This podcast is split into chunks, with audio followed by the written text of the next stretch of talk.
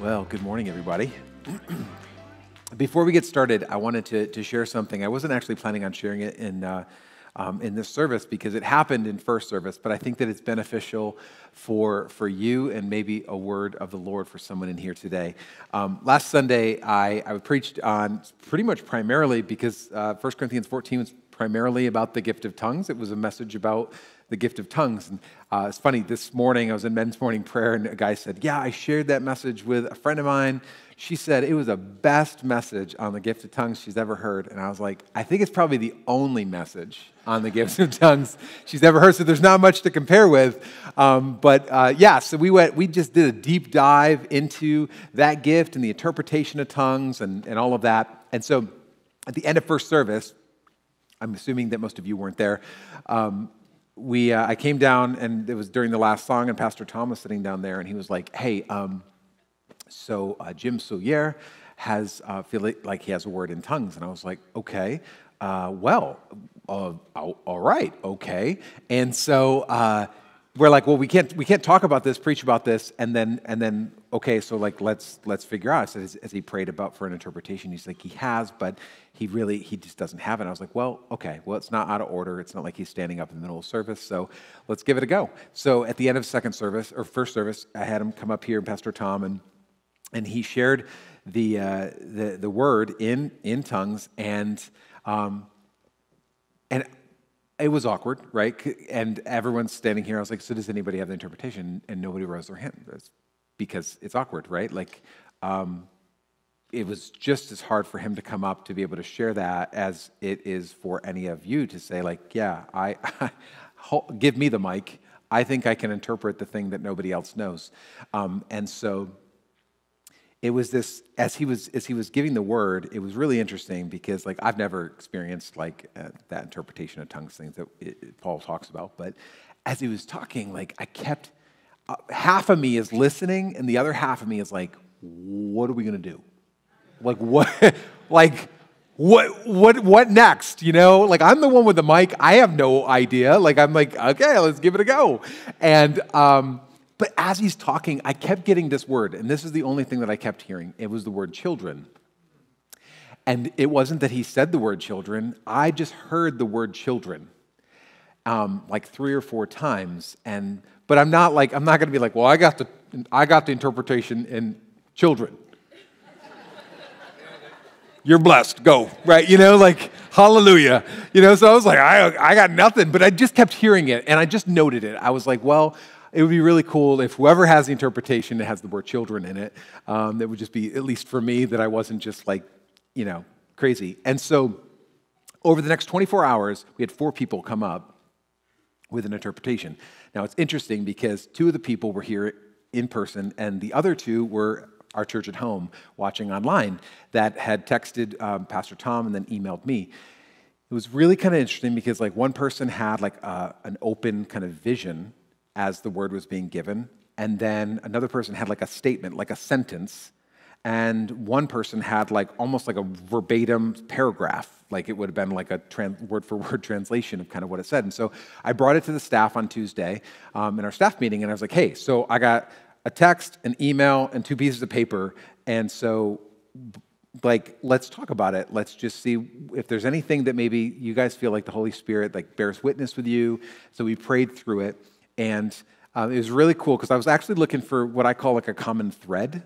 Like, okay, if if everyone's kind of hearing things, and we all hear things differently, I don't know if you realize that's like, but all of us hear God differently, and I think that's really important for us to realize that, like, um, I heard children, that was it. Someone else got an open vision, another person got a sentence, kind of a summary, and another person got like a word for word, and so I was like, well, what are you guys hearing in the midst of it? And so I wrote down these common threads that were kind of in at least two, if not three, Uh, of those words, and I just believe that it's a word of the Lord, and I believe that maybe it, it, there's a reason why I'm even giving it today, a week later, that maybe it's for someone in here today. So here it is. Take courage. Do not be afraid. You are not alone. Be brave. Be bold. You are my children in whom I love. Listen to me. Hear my voice. Trust me. Reach out to me. You are my children. I see you. I am safe. Let my love flow over you. And so, Lord, I just pray that that word um, will just get down on the inside of whoever that's for. If that's for all of us, that that's for one of us, Lord, I pray that it would ha- that seed of your word would fly- find fertile soil to get planted in people's hearts, that they would know that they are seen, that they are heard. Um, God, that you are safe, that we can trust you, that we are your children, that we are your family, your children. Lord, I thank you for that. May it just become real to us. In Jesus' name we pray. Amen. Amen. Isn't that cool? Anyway, um, so we're in a sermon series, like I've been saying, going through First Corinthians. We're in First Corinthians chapter fifteen today. Um, this is a, a letter that Paul wrote to a group of Jesus followers in the ancient Greek city of Corinth. And so far, we're almost through it. There's chapter sixteen, and but like we've talked about from the beginning, like divisions in the church, um, how to deal with them, what it means to be spiritual, how to be a spiritual leader, how to judge well. He talked about sexual immorality, how to make hard decisions. And then he talked just a couple weeks ago about like what are the gifts of the Spirit and how do I get one? Um, and then how does the church operate as a church-like family, or he says like members of the same body of Christ. What does that look like? And so today, I'd love if you stand with me. We're going to read uh, First Corinthians chapter fifteen, starting in verse one, as we honor the reading of God's word. So we're going to read a, a larger uh, portion of this, but I, I love what Paul has to say. He says, "Now, brothers and sisters, I want to remind you of the gospel that I preached to you, which you received and on which you've taken your stand. By this gospel you are saved, if you hold firmly to the word I preached to you. Otherwise, if you have believed in vain.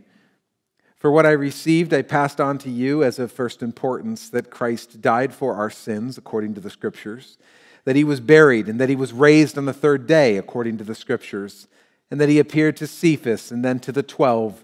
After that, he appeared to more than five hundred of the brothers and sisters at the same time, most of whom are still living, though some have fallen asleep. Then he appeared to James, then to the, all the apostles, and last of all, he appeared to me also, as to one abnormally born. For I am the least of the apostles, and do not deserve to be called an apostle, because I persecuted the church of God.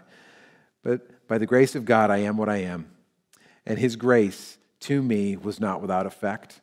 No. I worked harder than all of them, yet not I, the grace of God that was with me. Whether then it is I or they, this is what we preach. This is what you believed. But if it is preached that Christ has been raised from the dead, how can some of you say there's no resurrection of the dead? If there's no resurrection of the dead, then not even Christ has been raised. And if Christ has not been raised, our preaching is useless, and so is your faith.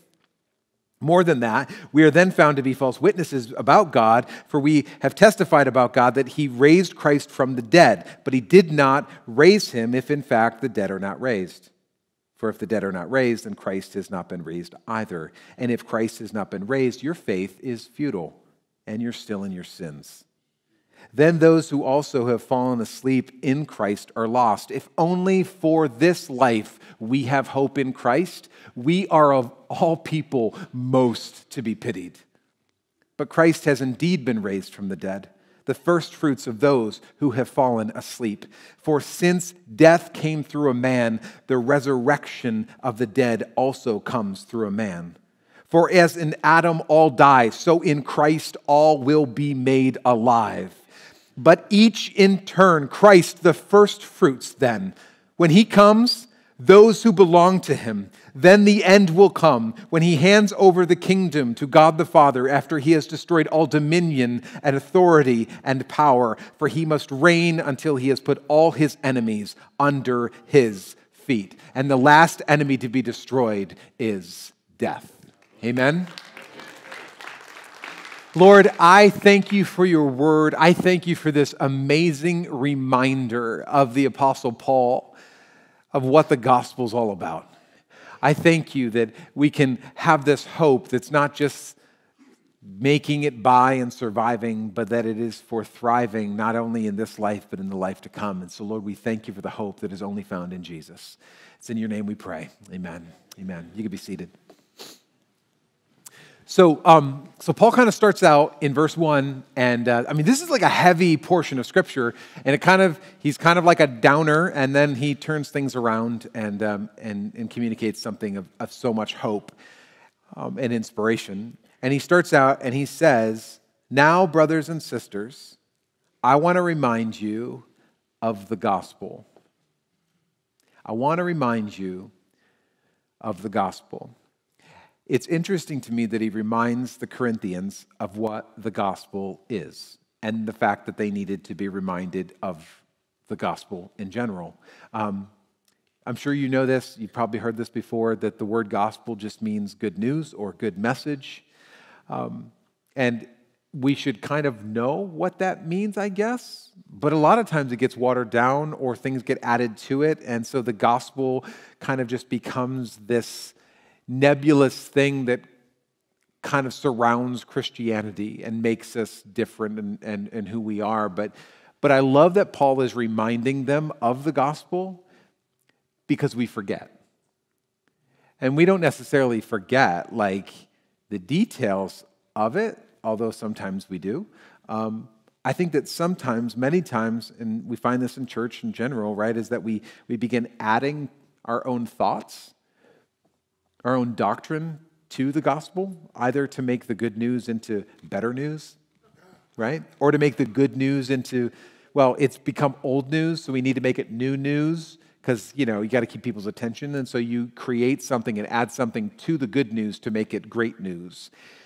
And and I think, well, you know, well, it might need a little bit of help. So we create churches and things around the good news of the gospel. And in our attempt to make the good news better, we complicate it. Um, and we end up making like the good news into hard to understand news.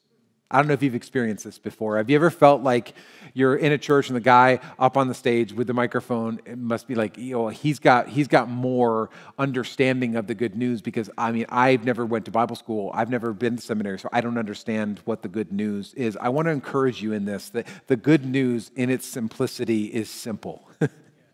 Now, there may be depth to it, but the reality of the gospel, the good news that Jesus came to save us, um, is very simple and not hard to understand. And so if somebody's making it hard to understand, it's probably the good news and then some. And so we end up adding these prerequisites so that not just anybody can receive the good news. I mean, you got to have special understanding in order to receive the good news. And so we end up as church people, in well, even in well-meaning churches, we end up becoming gatekeepers of that which we received for free and we still don't deserve. I'm, I, I just, you know, you need to understand, you need to, you need to grasp this beforehand. In other words, um, it's almost like telling somebody, if you could just get cleaned up before you take a shower. Just, yeah, get cleaned up on, before you before you take a shower. That, that'd be great. And and I just want to remember, like, Paul ends this letter. I mean, he's in chapter fifteen. He's gone all, all of these things. And he, and he he's talking about essentially re-gospeling the Corinthians. He is re-gospeling them. And I think that sometimes, no matter how long you've been in the faith, it is important to be re-gospeled, to be re, to come back to the roots, to come back to the thing that is most important. In fact, that's the, the, the, the title of my message today is First Importance. And I get it because in verse three, this is what he says. For what I received, I passed on to you as of first importance. So what is first important? What is the most important thing that Paul would say about the gospel that you, no matter what you've added or what you've taken away, what is the thing that is of most importance when it comes to the gospel? What is the thing that you, through which you are saved? And he says this, he continues in verse three, he says three things: that Christ died for our sins according to the Scriptures, that he was buried, and that he was raised on the third day according to the Scriptures. I mean, literally, and then and then he spends the rest of this chapter talking about why this is of most importance. So please don't miss this. When he's talking about the gospel and he's re-gospeling the Corinthians and talking about the things that are of most importance, he doesn't say anything about the teachings of Jesus. And those are great, and we should know them, and we should apply them to our lives, and they are life to us. But he doesn't talk about those things. He doesn't actually even mention the miracles that Jesus did, although they were so significant and life-changing as he fed the five thousand, as he did all of these great and mighty works. Paul is going to say something so simple and yet so profound, and he's reminding the Corinthian followers of Jesus, don't just follow Jesus because he's a good teacher. Don't just follow Jesus because he's an activist. Don't just follow Jesus because he was a miracle worker. Don't just follow Jesus because he was a really good guy and grew an awesome beard. That all those things are true, maybe. We don't know about the beard part. All of those things are true, hopefully. But good teachers have come before Jesus and after Jesus, haven't they? Miracle workers even have come before Jesus and have come after Jesus. There have been really good guys, really good men that have come after Jesus and before Jesus. And these people are notable, and they can start a movement, and they can draw a crowd and a following. But there is one thing that sets Jesus Christ apart. And Paul says it is of first importance. What is that? It's this. He rose from the dead, y'all.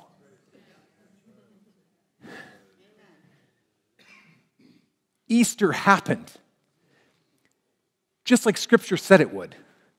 He rose from the dead just like he said that he would. Like the bodily resurrection of Jesus changes everything. So you're like, well, Pastor Justin, do you like you really believe that, that Jesus Christ rose from the grave? Absolutely. Do you really think that like I I I should I should believe that that's important for me to believe too? Absolutely. Paul actually says that it's of first importance. And he outlines why it's so important. Verse fourteen, he says this, and this is this is where he gets harsh. He says, if Christ has not been raised, our preaching is useless, and so is your faith. What? I'm going to just put it in plain, plain English. Paul's argument is that if Jesus Christ did not rise from the dead, your faith is useless. Useless. He's saying all the great teachings that Jesus did, all the great things that Jesus did are not the end of it. And if they are the end of it, then it would be useless to be worshiping him after he died. We don't worship an inspirational dead guy. That is, that is, maybe that's like the, that's the point. I should have named it that. We don't worship an inspirational dead guy. This is the heart of what Paul is trying to communicate, that if Jesus Christ didn't raise from the dead, then none of this matters. But if he did, then all of it matters. Everything he said, everything he did, all the miracles that he wrought, all the things that he did, all of those things matter, not just because he's an inspirational dead guy, but because he did what no what no dead guy does. They rise from the dead, right? Paul's like, this church, don't miss this. This is of first importance. If Jesus Christ did not rise from the dead, then none of it matters. But if he did, then all of this matters. This is how significant it is. Paul's saying either it's all true or none of it's true. Either Jesus... And you got to wrestle with this. Either he was a lunatic, and, well, nobody should follow a lunatic because that makes you crazy if you follow crazy. Or he was a liar, and he knew it, and he was holding up some sort of a hoax. And not only was he lying, but we believe a lie, and we've carried on and passed on a lie, which makes us even worse, right? Or, or he is the risen Lord of all. Either he's crazy, a liar, or just possibly he's the Lord of all. And, and Paul takes it a step further. He says in verse fifteen, the next verse, he says, more than this, more than this, we are then found to be false witnesses, liars about God. For we've testified about God that he raised Christ from the dead. He's saying if Jesus Christ did not raise from the dead, y'all are believing a lie. And, and you're kind of wasting your time. No, you're definitely wasting your time here. This is a big deal. I mean, it's just like laying it out there to the Corinthians.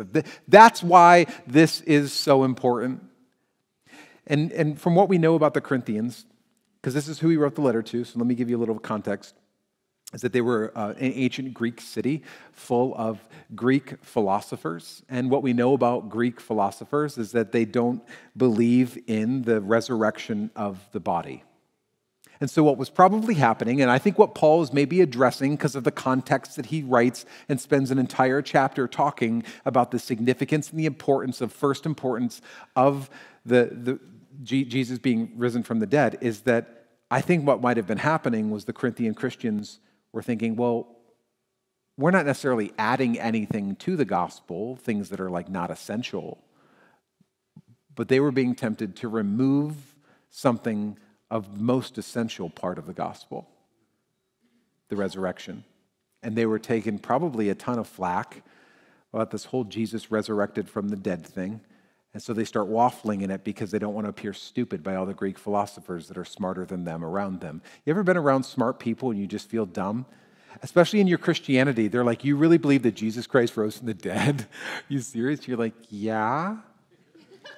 And they're like, oh, like, and they just kind of laugh at you with that like snarky little laugh, right? Like, the, you get to this place where, well, they're thinking, well, maybe, maybe this resurrection thing isn't that crucial. Maybe it's not that central to Christianity. Maybe it's not that. Maybe it's not that big of a deal. And maybe you can relate to this because in our day and age, you know, you hear the gospel, you encounter the presence of God, you come to faith in Jesus, you're born again, you're filled with the Holy Spirit, but what happens? Life happens. School happens, work happens, people that, that don't believe in Jesus happen, right? Maybe your philosophy professor just kind of laughed at you because you believed in such a myth of Jesus Christ rising from the dead, or maybe you, maybe you learned about the, well, the Crusades and the Spanish Inquisition and all the horrible things that have been done by the church in years past to kind of like in the name of Jesus, and you think like, I don't even want to be associated with something like this. Or you listen to philosophers that say like, religion is the opiate of the masses, and it's a big crutch for people who are weak-willed and don't have anything to be able to stand on, and so they lean onto religion because they're just weak. Or maybe you watch that Netflix documentary where they're like, I don't think Jesus was actually dead. I think he might have just been in like a coma or maybe sleeping, and we just kind of woke him up, and then, ta-da! He's alive. Like, I don't know. There's all of these things that happen in our lives, and we start to wonder, is it really that important? Like, is, is, is the resurrection that central? Like, I mean, Jesus did a lot of great things. He, he taught a lot of great people. He, he, did a, he, he, he rose people. He even rose a guy from the dead. He did all of these amazing things and, and miracles. Is like, is it really that important that, that he rose from the dead? And we have churches and denominations, folks, that don't hold to the resurrection of Jesus. Because maybe we can appear more intellectually cogent if we just drop it. Just get rid of it. It's not that big of a deal anyway. I mean, it's not really that central. We can all get along without that, right? And Paul leans right into it. He actually wades right into our doubt, right into that question, and he reminds us, folks, if you take away the resurrection, you take away Christianity. And when you take away the resurrection, all of this, this included, what we're doing here becomes a ruse, a myth, a lie, a really weird like cult following of a guy who did a lot of great things and grew a really awesome beard but lacks any power to save us right now. That's it. And he's like, You're, y'all wasting your time. In fact, if you say that Jesus Christ is your Savior and he didn't raise from the dead, that's ridiculous at best and a delusion at worst. Futile, useless. Your faith is useless. I mean, that this is where Paul's like, oh, go, go, no, no. You think that this could be compromised and you could swipe this under the... I'm telling you, either this is true or none of it's true. That's how much this matters. That's how much this is of first importance. And he goes on in verse seventeen, he says, and if Christ has not been raised, your faith is futile and you're still in your sins. Then those also who have fallen asleep, died in Christ, are lost. You're never going to see them.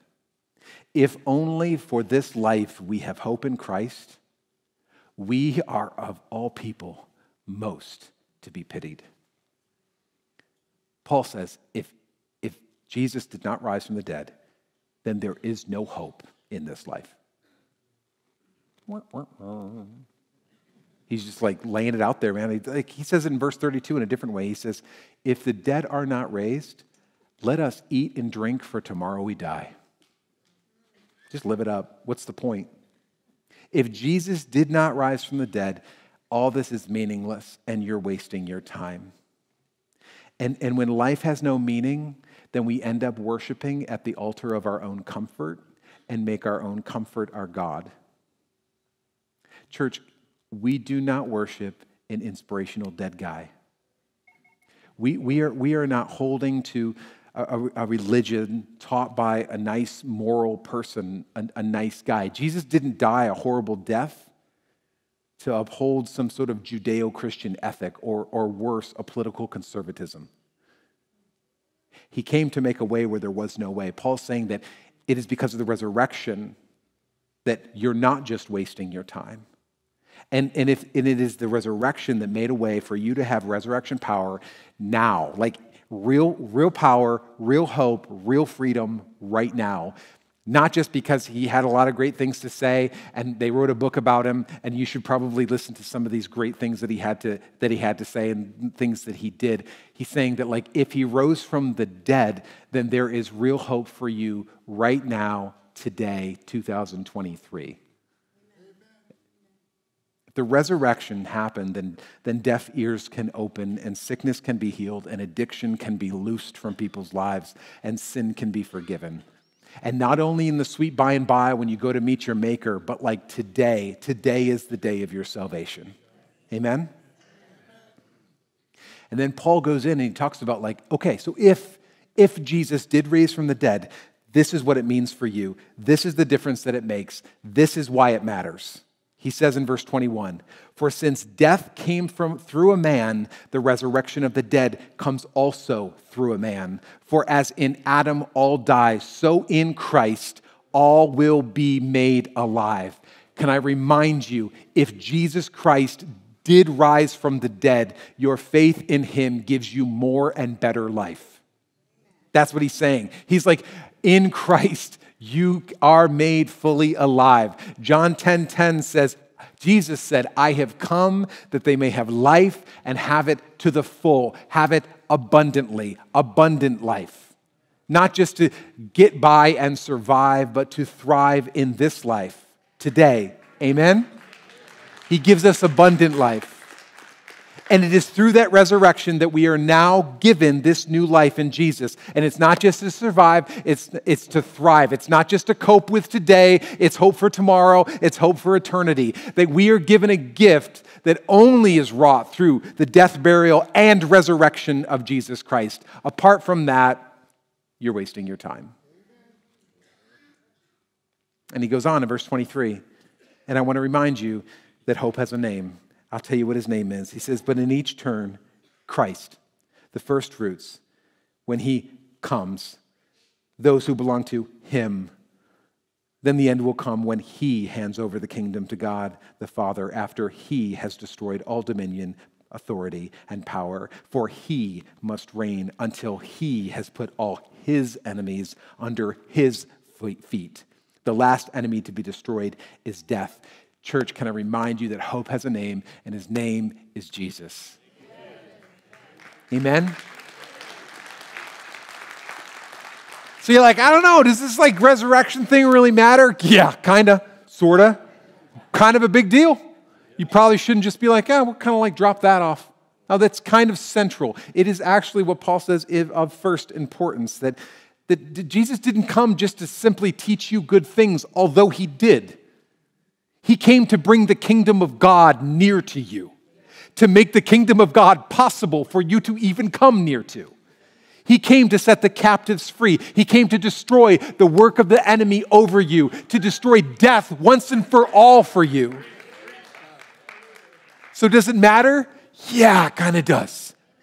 It's kind of a, a, a big deal, and it is through Jesus' resurrection that this life that we're living and this death that comes to every single one of us is not the end. He says the last thing that he defeats is death. And it is through the resurrection, the death that Jesus has conquered the grave. It is through that resurrection that we have the promise of eternal life. Amen? Lastly, if Christ did rise from the dead, this changes everything. Let me remind you, verse three, Paul starts out this whole portion of the scripture. He says, for what I received, I passed on to you as of first importance. So what did he pass on to them? Not, it wasn't only just the doctrine, you know, that Christ, Christ came, that he died, and that he, and that he arose from the dead. Um, he doesn't just say, you should believe me because I say so. He doesn't say you should believe me because the scripture, the Bible says so. He says, you should believe in the resurrection because the risen Jesus just kept showing up. He didn't stay dead like good dead bodies do. He just kept showing up. So you're like, well, but how do I, how do I know that? He literally outlines it for you. Let me just go through it one more time and remind you. He says in verse five, the risen Jesus appears to Cephas, Peter, one of the apostles, and then to the twelve. After that, he appeared to more than five hundred of the brothers and sisters at the same time, most of whom are living, though some have fallen asleep. In other words, he's like, look, if you don't believe me, ask any of those five hundred people that saw Jesus in that one common grand delusion where five hundred people saw him at the same time, saw the same thing. That just doesn't happen. Some of them have died, but if you don't believe me, there's a few hundred that are still living. Why don't you ask them about what they saw? And then he goes on, he says, and then he appeared to James. If you don't know who James is, James is Jesus' half-brother. He's a brother from the same mother, but a different father, obviously, right? So how many of you guys have older older brothers, older siblings? Let's just say older siblings. That'll probably be more people. Okay, older siblings. Now, I know that your older sibling has no problem believing that they are the Messiah. Because that's how older siblings are, right? They're just like, I know I'm better than everyone. I'm the O G. Parents like knew that they could trust me and I have everything controlled and all of those things. But how hard would it be for you to believe, to be convinced that your older sibling is the Messiah? I mean, they have no problem believing it. I know this because I'm one. But you have a pretty hard time believing that the kid who tortured you Uh, is actually the Messiah of the world. I'm just probably going to throw it out there, right? This is James, who the risen Jesus, his half-brother, shows up to. Not only does James be like, huh, my dead brother just came back from dead and then talked to me. He believes, so convinced that what he saw was true, held so unswervingly to this truth that he becomes a pillar, a, a leader in the church of Jerusalem, and leads and carries on that which his brother began. That's crazy ridiculous that, that James comes to this, this faith. And then it says, and then, verse seven, and then to the apostles. So, the problem with disproving the, the resurrection is all of those pesky eyewitnesses. They're just everywhere. There, there are so many eyewitnesses that even unbelievers knew that it was true. Like you don't find um, any ancient authorities. You don't find um, historians like Josephus writing like, I wish those Christians would just quit lying about the resurrection. I wish they would just give up on that hoax. That that thing that they just keep saying happened, but everybody knows it didn't happen. They all just they all got together and just made up this story. No, no, no, no, no. There were so many stinking people that saw the risen Jesus that they're just like, I don't. Even unbelievers were like, I don't know what to say. I mean, this guy, he came, he died, and then everyone saw him around. He hung out with them, ate with them. Is awkward. Like, I mean, what, what do you say to that? There's so many people that experience this. And not only that, they didn't just Jesus, but ten out of the eleven remaining disciples die a horrible martyr's death, tortured for their faith. And the other one who didn't die a horrible martyr's death was exiled to the island of Patmos, to a prison island, to, to spend out the rest of his days, and finally dies of old age. And every single one of these men went still holding unwaveringly up to the point of their death to this one truth. And this is the truth, that Jesus Christ was raised from the dead, and I saw him. And I saw him. Like, I don't even know what to say. Like, I, you could torture me. You could pull up my fingernails. You could do everything that you want to do. You can even take my very life. But I just, I can't unsee what I saw. I've experienced it. And I refuse to recant.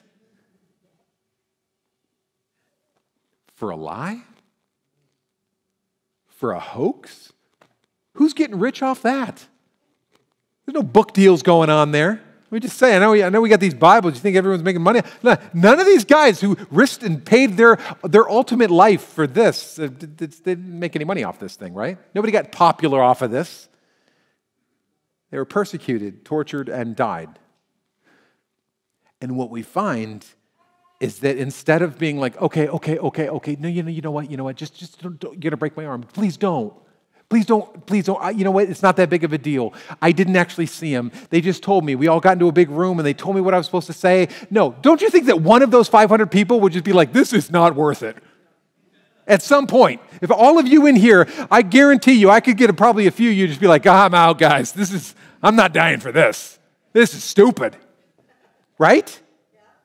And and you see that instead of hiding out in fear, instead of th- coming up with a hoax and all these things, these guys are out there preaching in boldness, in power, uh, about the risen Jesus. And as they do, all of a sudden now gifts of the Spirit start popping up, and healings and miracles and prophecies. And all of the things that Jesus did begin happening through the life of his followers as they preach in his name. And then Paul in verse eight says this. And last of all, he appeared to me also as to one abnormally born. What does he mean by that? That's an odd statement, right? What he means is this. He came late.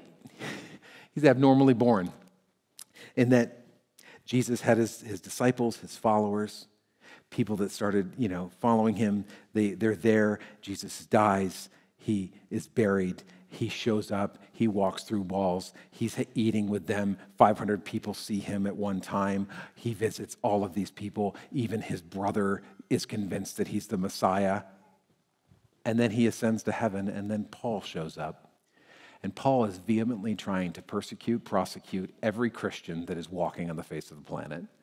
He hates everything that they stand for because in his mind, it is an affront to Judaism that Jesus was not, is not the Messiah, nor is he risen from the dead.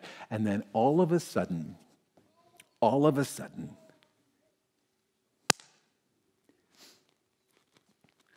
Jesus shows up in his life, knocks him off his high horse.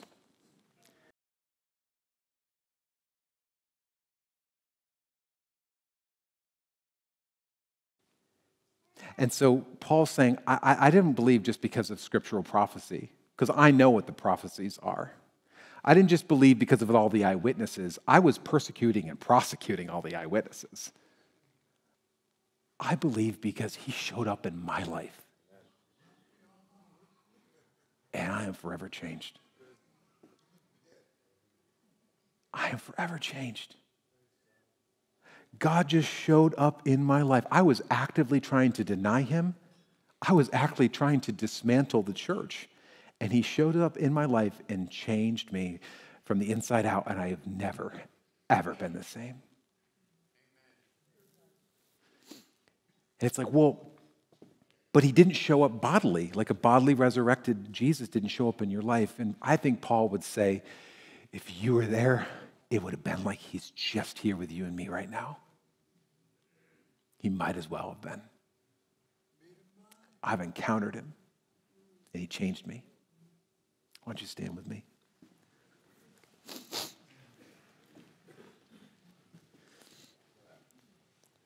The problem with um, removing the resurrection from Christianity is that Jesus just kept showing up, and he keeps showing up. And he keeps showing up, and he keeps showing up, and he keeps showing up, and he keeps showing up.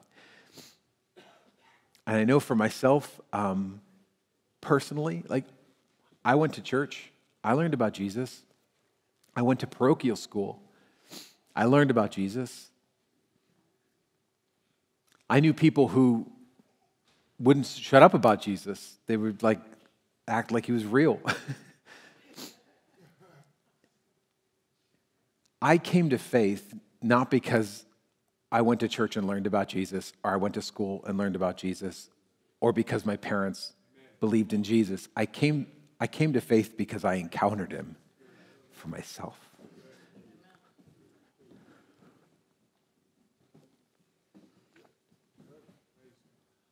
And he changed my life. And I don't think that you should have any other reason. I don't expect you to come to faith because the Bible says, because I say, or because the person next to you seems really super exuberant during worship. They seem excited about Jesus. I think that you should come to the faith the same way that every single person in history has come to faith in Jesus. He shows up. He showed up in, in Paul's life. He showed up in Peter's life. He showed up in James' life. He showed up in the twelve's life. He showed up in five hundred people's life.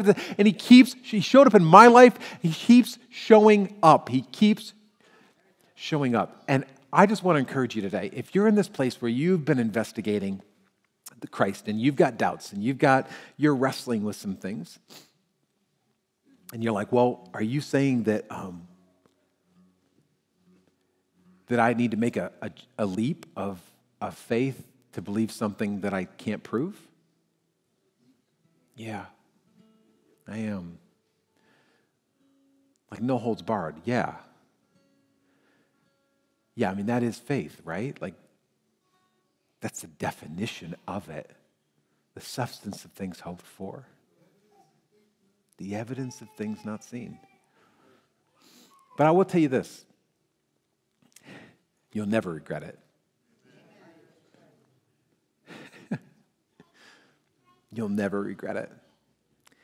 So I just want to encourage you today. Um, if you're holding out, waiting out for, for me to pull Jesus out of a pocket and be like, here he is. See, I told you he's real. You've been waiting for a very long time. But if you look through the long lineage of people who have given their life to him and have encountered him, and hear the testimonies of changed lives, you won't regret it. I want to give you an opportunity and, and just invite you to just come to that place and allow him to just, well, arrest you. We always have a choice when we're under arrest. We can surrender or we can run, right? And I think that the beauty of when, when Christ comes and we encounter him, we, we can either run or just surrender and say, I don't understand this. I just, I know that if this is real and, and these people aren't lunatics, then I want that in my life. Why wouldn't I want a relationship with the Creator? So I just want to encourage you today, before we head into this last song, just to pray this prayer with me. And I, care, I guarantee you there is nothing special. This is no hocus pocus. This is no magic trick. This is just coming to a place of saying, God, I, I don't believe. Help my unbelief. I don't know if I, I still have doubts, and yet I want so desperately to come into this place. So maybe you come into a place of surrender. I just want to encourage you to pray this with me. Father God, I am a sinner, and I know I need a Savior. And I believe, even though I doubt, that Jesus is the Son of God, that he came, that he died, that he was buried, and that he rose again on the third day. I repent of my sin right now. And I ask you that you would come into my life. I choose today to follow you wherever you lead me. I give you control. I surrender and ask that your Holy Spirit would guide me, empower me to live a life after you. Lord, I pray that it would wash over people in this place. Lord, that For some of us, we needed re-gospeling, and for others of us, maybe it's for the first time that we've heard the gospel. I pray that, that your seed of the Word of God would get down on the inside of us. That you would change us from the inside out, because it is our only hope. We thank you. We thank you. Let's worship together.